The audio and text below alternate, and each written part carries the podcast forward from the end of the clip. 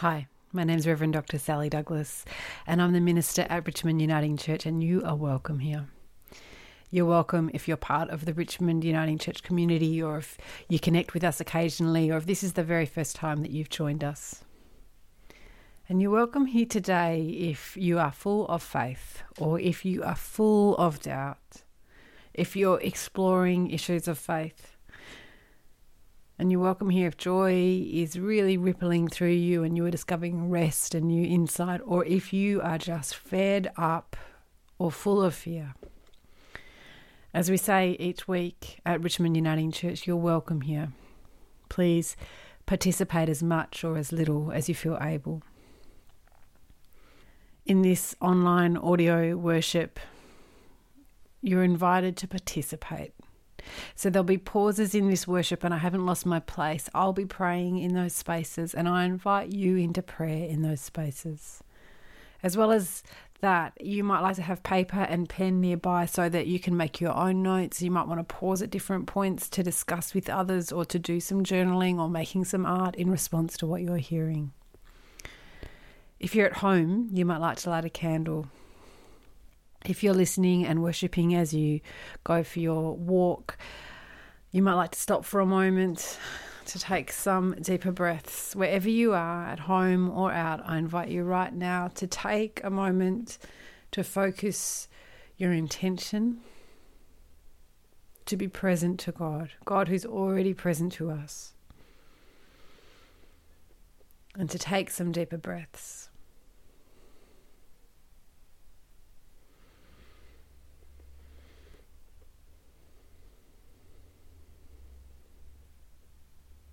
Breathing in right down to your belly.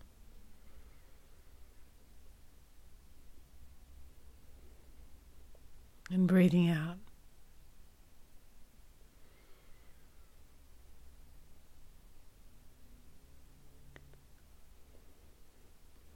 Remembering that Jesus speaks of Holy Spirit as being like breath and wind, ruah.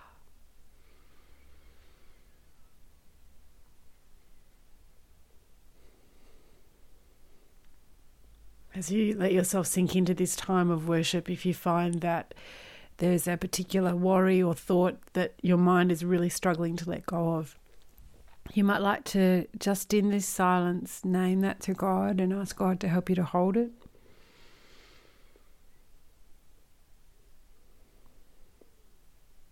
And if you find as you rest and settle into this space that there's a part of your body that you hadn't really noticed but is you know aching or holding stress I invite you to relax that space. And you may want to invite God to help soothe that space.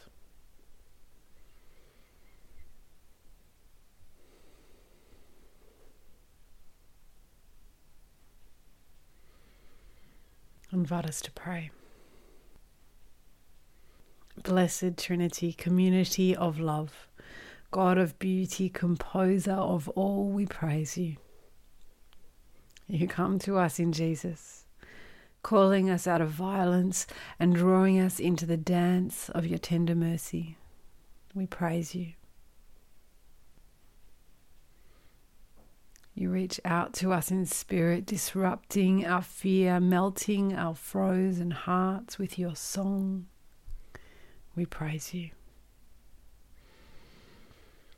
We come as we are, longing for all that you are, and we are still before you.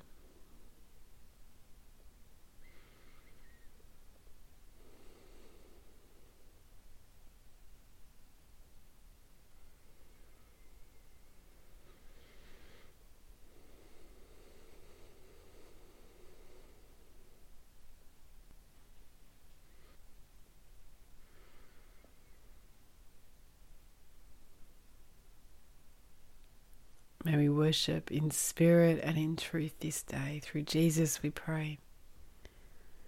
Amen. As we gather today in worship, we honour the people of the Kulin Nation, the Wurundjeri people, where Richmond Uniting Church is located. And we acknowledge ancestors and we honour elders past and elders present and elders emerging. We also acknowledge elders from across First Nations where people are gathering for worship this day. We acknowledge that land has never been ceded. We join our yearnings with the yearnings of God for there to be truth and there to be healing and there to be justice, and we commit ourselves again to God's way.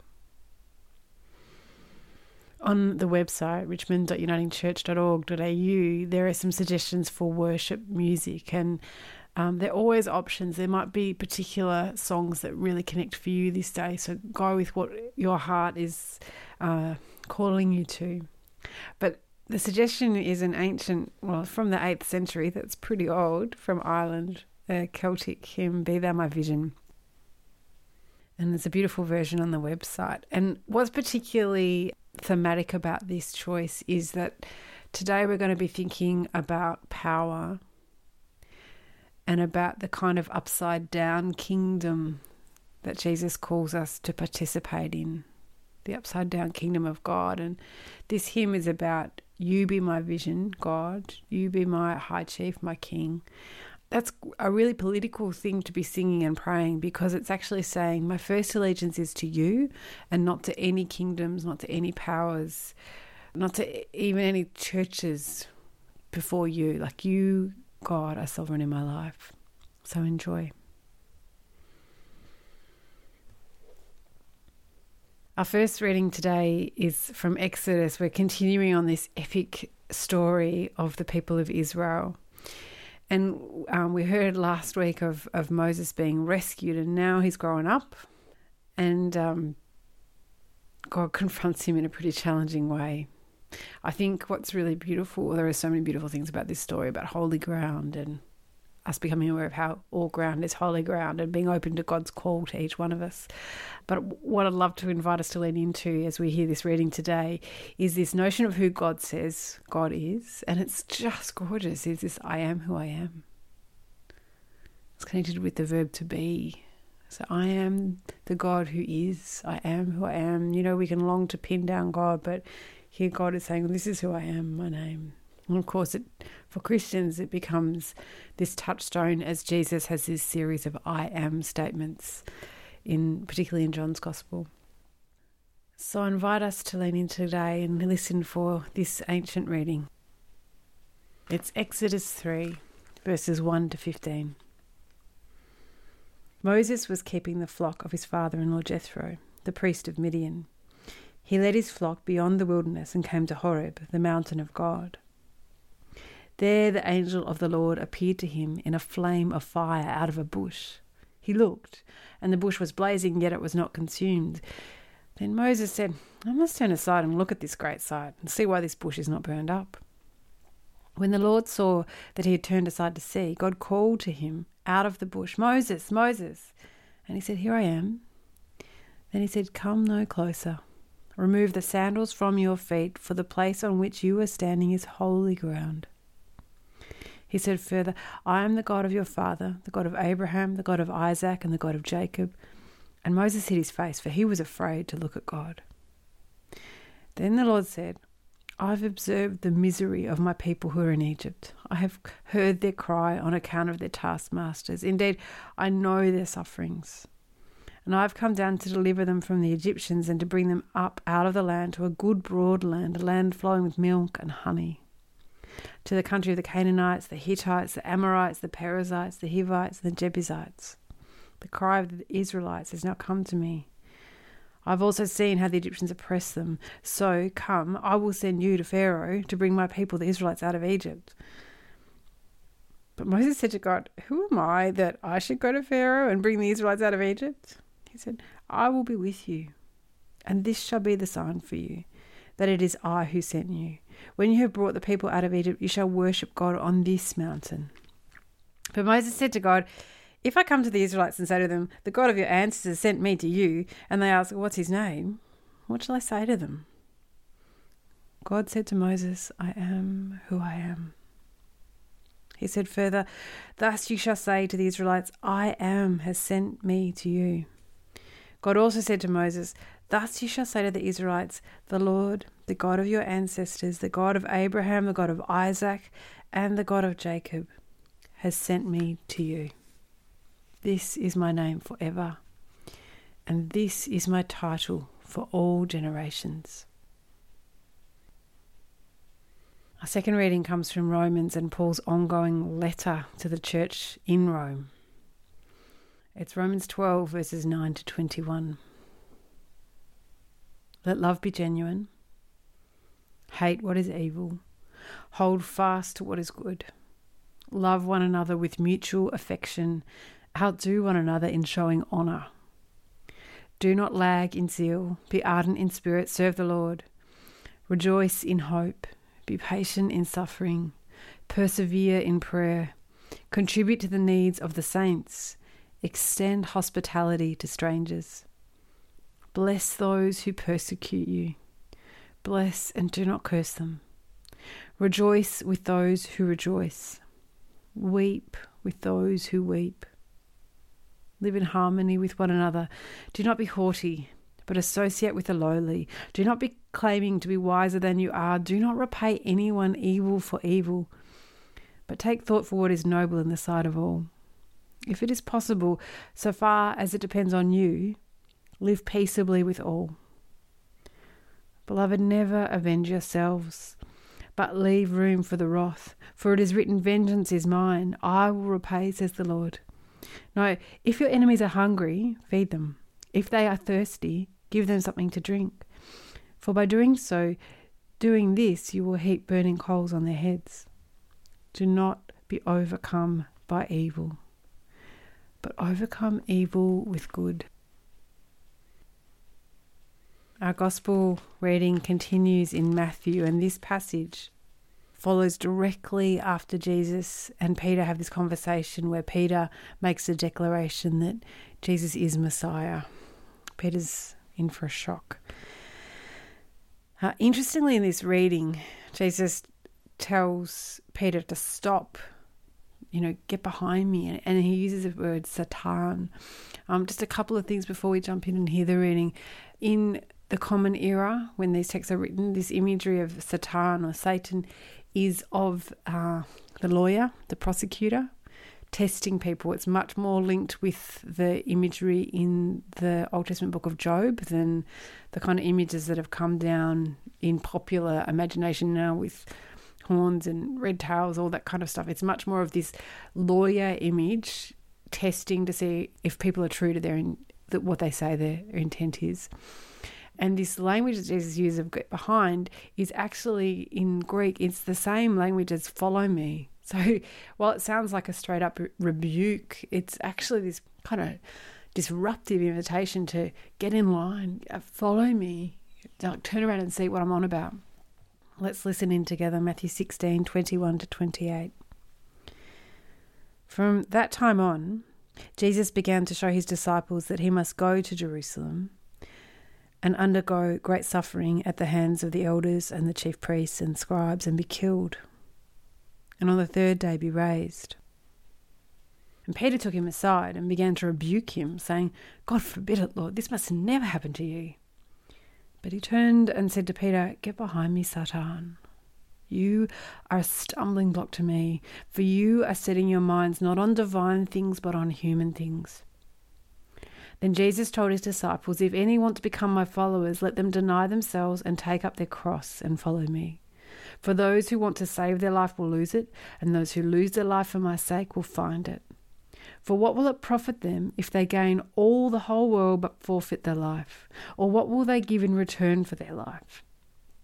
For the Son of Man is to come with his angels in the glory of his Father, and then he will pay everyone for what he has been done. Truly I tell you, there are some standing here who will not taste death before they see the Son of Man coming in his kingdom. For these words of faith and Jesus the Word, thanks be to God. I'd like to invite us into some prayer. And then we'll unpack this reading. Tender God, you come to us in Jesus' living word. Please, through Spirit, break open these ancient texts for us. Open the eyes of our hearts. That we may hear your word to us this day. Through Jesus we pray. Amen. So, some words and teachings of Jesus that are recorded in the Gospels have become so familiar that they've leaked out into popular usage and they're so popular, they're so embedded, uh, particularly in English speaking contexts, that people don't even know that when they're saying particular words or phrases, that these are actually attributed to Jesus. And in this process of teachings and words being absorbed into culture from the Gospels, what can often happen is that these words are entirely reinterpreted and actually pretty misunderstood.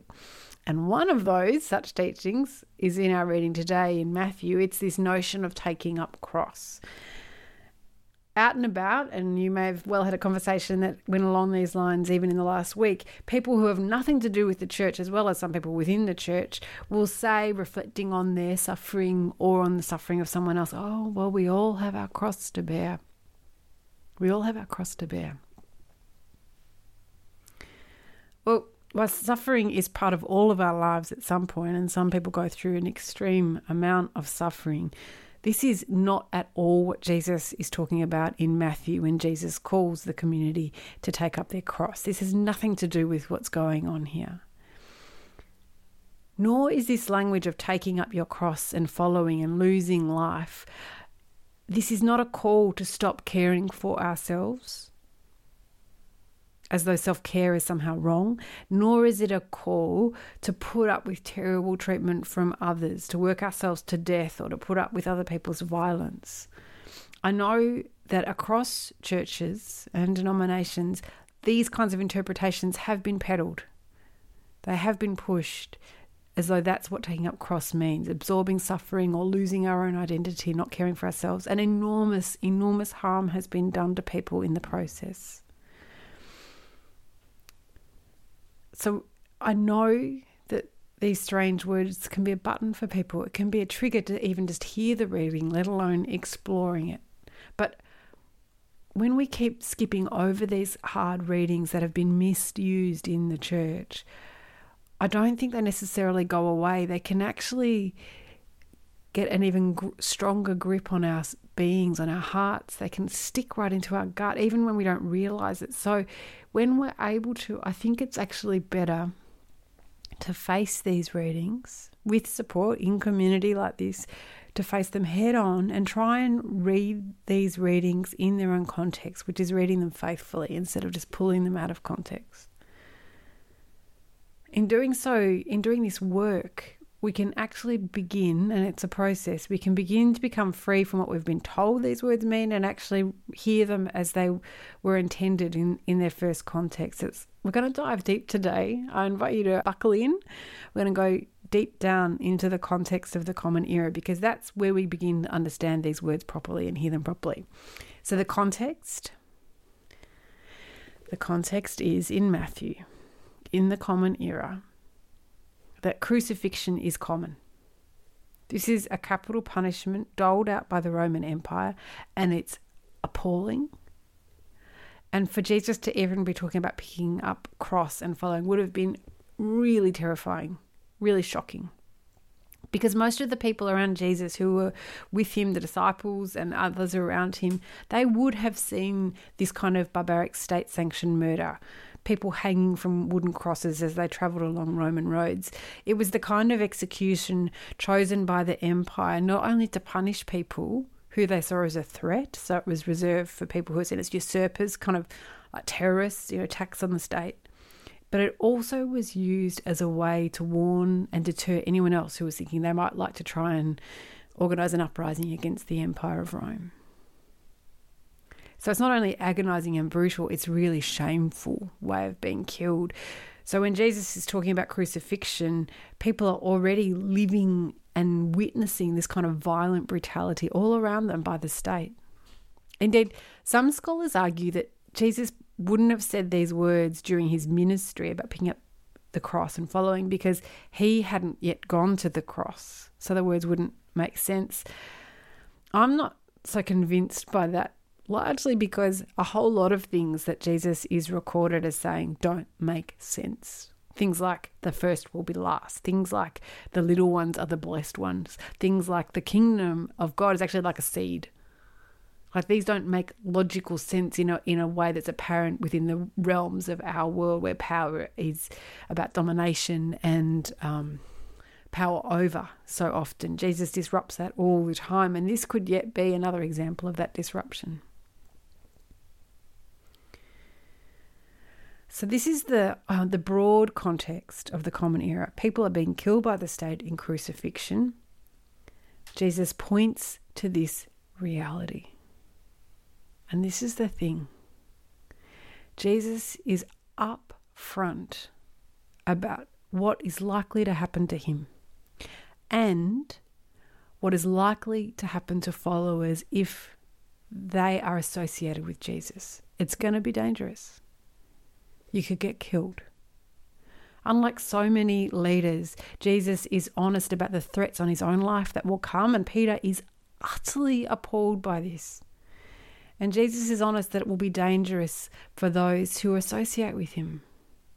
Here, when Jesus talks about taking up cross, he is simply and confrontingly pointing to the reality in the first century being a follower of Jesus, this one who goes on to be crucified by the state, being a follower of Jesus, this one, and claiming that actually he was raised, and even more, he's the God one, Emmanuel, God with us.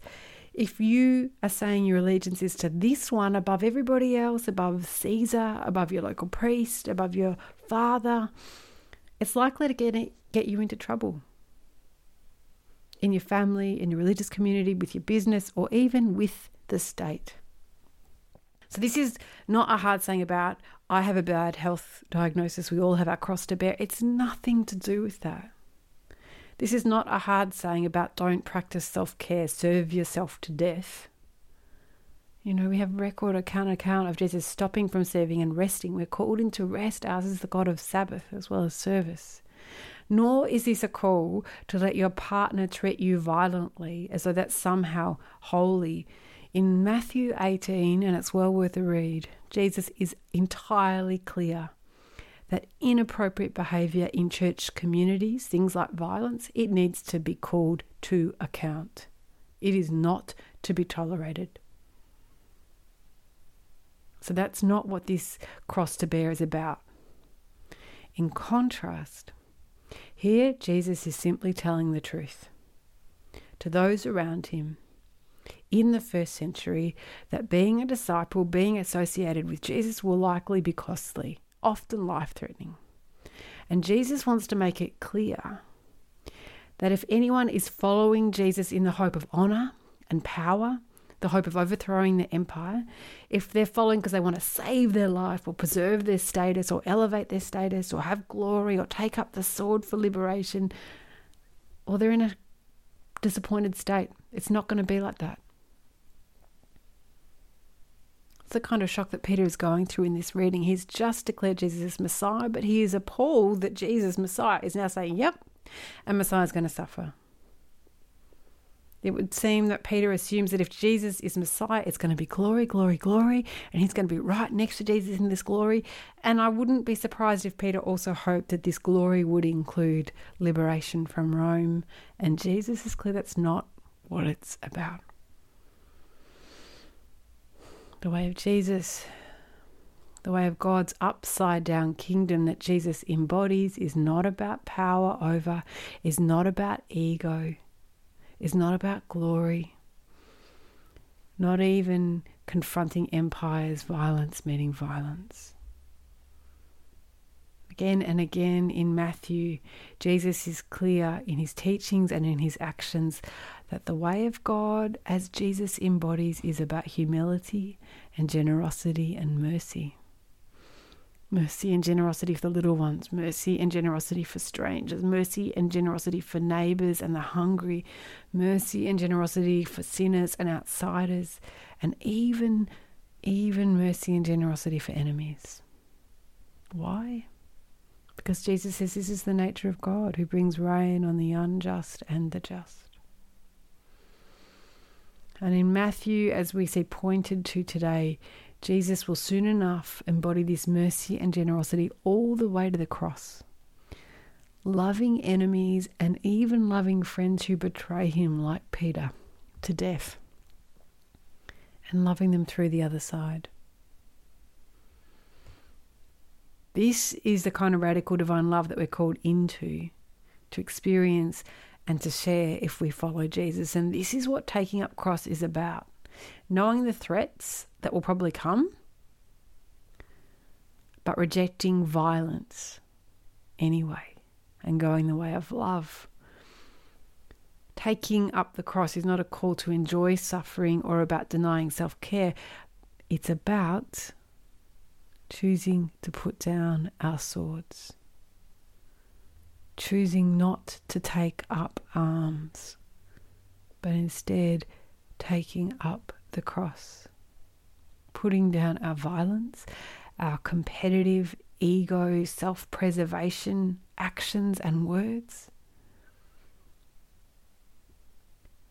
and instead entering the vulnerable way of rejecting violence and force and hate and following Jesus in radical divine mercy. In Romans, we get to hear kind of unpacking of what this might look like. Paul's writing to the church in Rome, both Paul and this community are beginning to actually experience some of this hostility that Jesus warns about. In the end, Paul's killed by the state because of his allegiance to Jesus, and yet here Paul details what this radical mercy and generosity, this taking up of non-violence, taking up the cross and not taking up arms, what it looks like. And if you listen closely, it actually sounds a lot like a description of how Jesus teaches and um, behaves in the Gospels. Paul writes, Let love be genuine, hate what is evil, hold fast to what is good, Love one another in mutual affection. Be patient in suffering. Persevere in prayer. Extend hospitality to strangers. Bless those who persecute. Rejoice with those who rejoice. Weep with those who weep. Do not be haughty. Associate with the lowly. These are radical things that Paul is saying in a really stratified and violent culture. Why should we be like this? Because this is how Jesus, the God one, lives and dies and continues to be present in risen life. That's why. In Jesus, we discover the shape of God and what God's power looks like, and we're called to join in, to join in, put down our swords and join in. just an end note, Paul does go on to talk about the hot coals, and in biblical circles, that's highly debated. You know, you can spend some time diving into that if you'd like to. I, I, personally think we could probably give Paul a bit of a break if he has a little bit of a sling here. And Paul isn't averse to having a bit of a slag off at different times. He's human, remember? And he's writing in a context of loving enemies as enemies are circling in, and his life is literally in danger. So I think we can cut him a bit of slack if um, if that's what he's hoping, that there's some kind of consequence for those who are doing evil. But what he stresses is that we need to focus on doing the good, and the good will ultimately overcome evil, and leaving the judging and the sorting out to God. And this is the thing I just want to end on that's so important. To follow Jesus, the crucified and risen Jesus is not just about picking up the cross and being open to entering suffering. It's also the call to follow right through the other side and into risen life. Now, here and now, the love and power of God, this strange, gentle, unfolding kingdom that's not like the kingdoms of this world. The kingdom energy that's stronger than our violence and our hate and evil, this upside down kingdom that we're called to participate in, not just uh, think about, but to join in with this energy of God that is pulsating within and among us and that longs to embolden us and infuse us as we continue on this disruptive, compassionate way of mercy. Amen. So, some wondering questions for you to take into your week and on the website as well. And I know these are hard things that we're talking about today, and feel welcome to reach out if, if you would like to, to me or to other people, please do.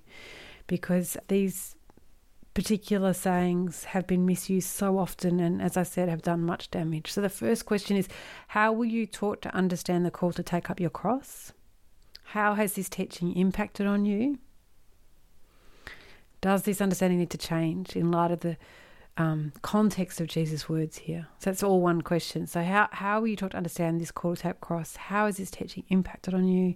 Does this understanding need to change in light of the context of Jesus' words? As Jesus is honest about the danger of being a follower and calls us into nonviolence.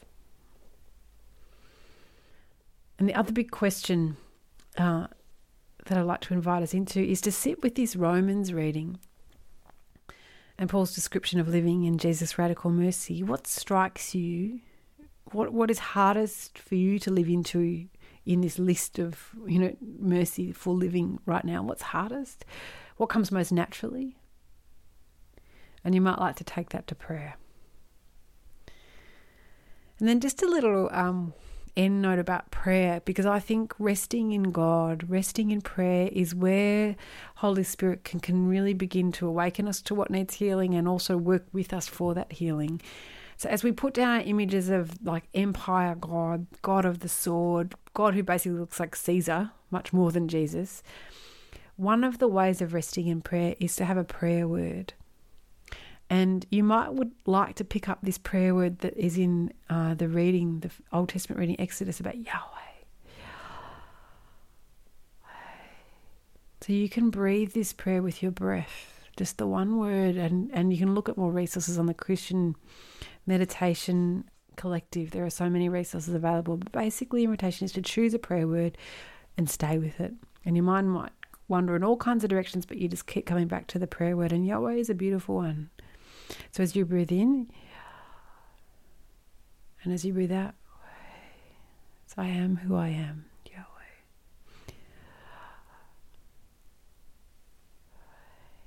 So you might like to explore that this week. For now, we're going to have our prayers of letting go. It's not like some random guilt trip. It's between you and God and me and God for each and every one of us to become a little bit more aware. It's a gift of time, a gift of moment, an awakening to insight about what's happening for us, and to invite God's healing directly into that place that is bound up. So let's pray. Holy One, Sacred Three, ground of our being, water of life, fire of truth. You come to us in Jesus and reach out to us in spirit. We praise you. In Jesus loving us to death, you disrupt our violence. You long to set us free from fear and hate as you call us to live more and more deeply into your tender mercy, putting down swords, taking up your non-violence. So often we resist this, your work of grace. We make an idol into suffering. We do not care for ourselves and somehow think this is holy. We cling to our swords and defenses and turn others into enemies or competitors. Oh, dear God, where we are bound up, please release us. In the silence, we tell you our truth.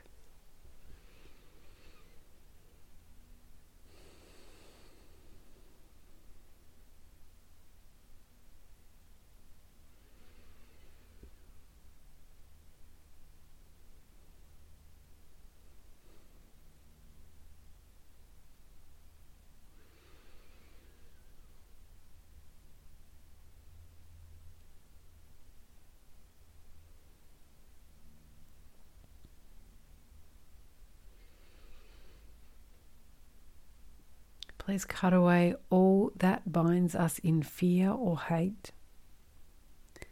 Please tend to our wounds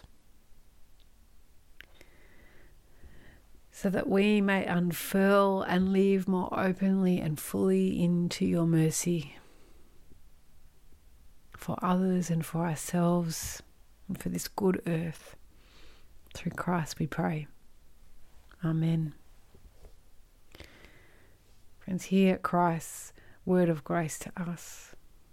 St. Paul says, God was in Christ, reconciling the world to God's self, not counting our trespasses against us and entrusting to us, us, us, the message of reconciliation. So hear Christ's word of grace to every single one of us. Your sins are forgiven. Thanks be to God. I'm going to pray for our beautiful, broken world. And again, today it won't be reliant on words. I'll invite us, we're going to start big, thinking of our global village, and then come in circles, moving further into our nation, to those in our community, to those in our hearts, and finally to ourselves.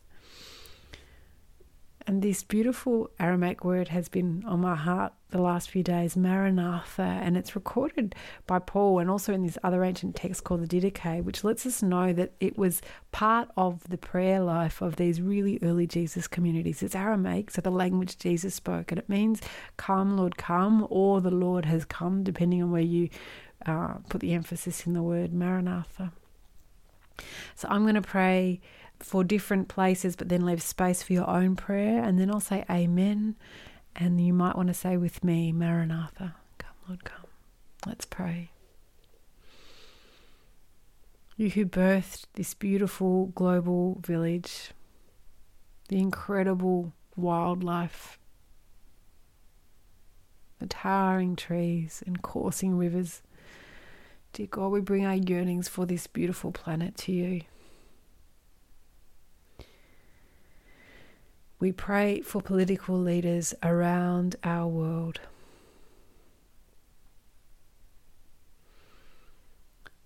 May your golden, healing, guiding light be upon them.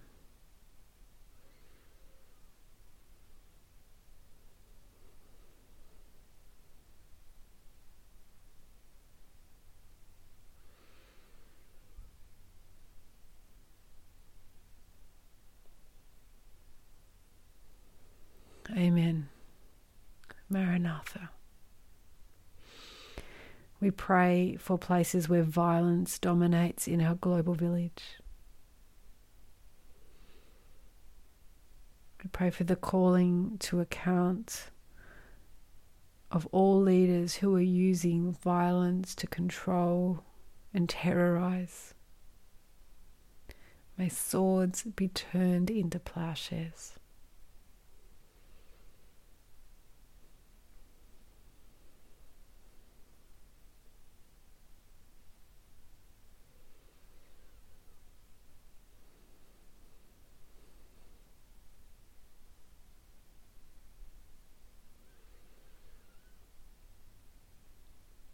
Amen. Maranatha. We pray for our own nation, for those who are desperate for work, for those who are exhausted and overworked, for those who are falling into despair. May your healing light pour in.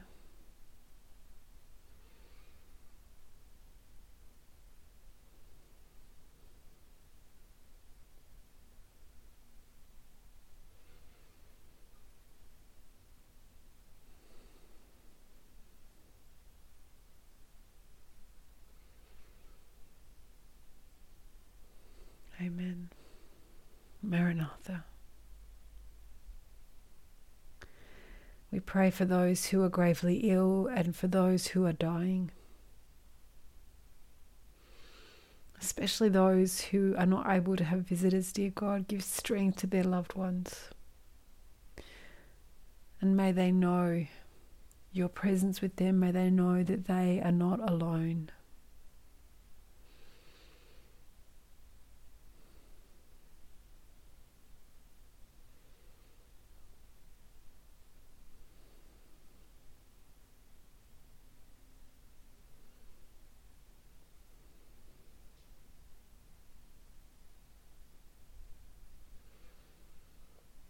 Amen. And we pray for those on our hearts this day. May your love pour in, may your healing come.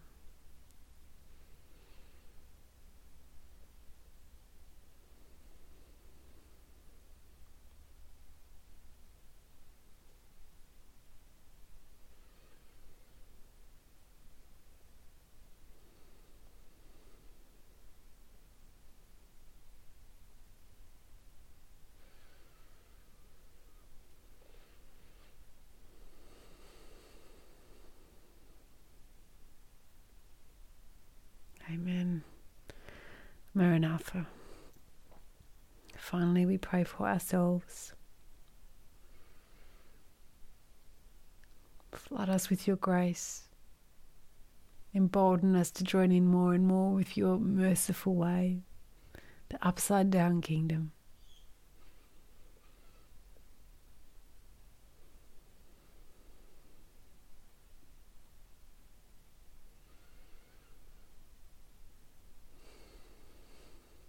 Amen. Maranatha.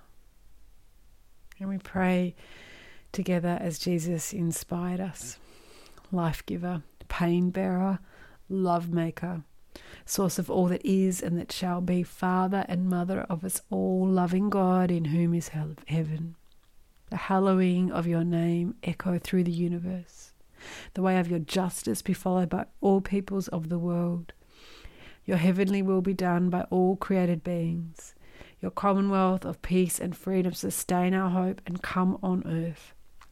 With the bread that we need for today, feed us. In the hurts we absorb from one another, forgive us and help us to forgive. In times of temptation and test, strengthen us. From trials too great to endure, spare us. From the grip of all that is evil, free us. For you reign in the glory of the power that is love, now and forever. Amen. The final song choice, and I so encourage you to have a look at this if you have time, is again by the Porter's Gate, this amazing musician and theolo- theologian collective, really. They came together and wrote this beautiful music. It's called Have Mercy on Me, and it speaks of the radical non-violence, the upside down values of our God in who comes to us in Jesus. Listen to these words. The goodness of the Lord is the kindness of the Lord. The power of the Lord is the meekness of the Lord who bore humanity with brave humility. And then it goes on to pray, let your mercy flow through us. So enjoy that, it's on the website. And a final blessing for the journey, friends. In Christ Jesus, God graces earth, disclosing the humble power and mercy of God in person. And here we discover the truth that greater than death is the power of resurrection life, stronger than suffering is the light of God's love, and more shaping than any human curse is the blessing of God. So, friends, go with the tender blessing of God.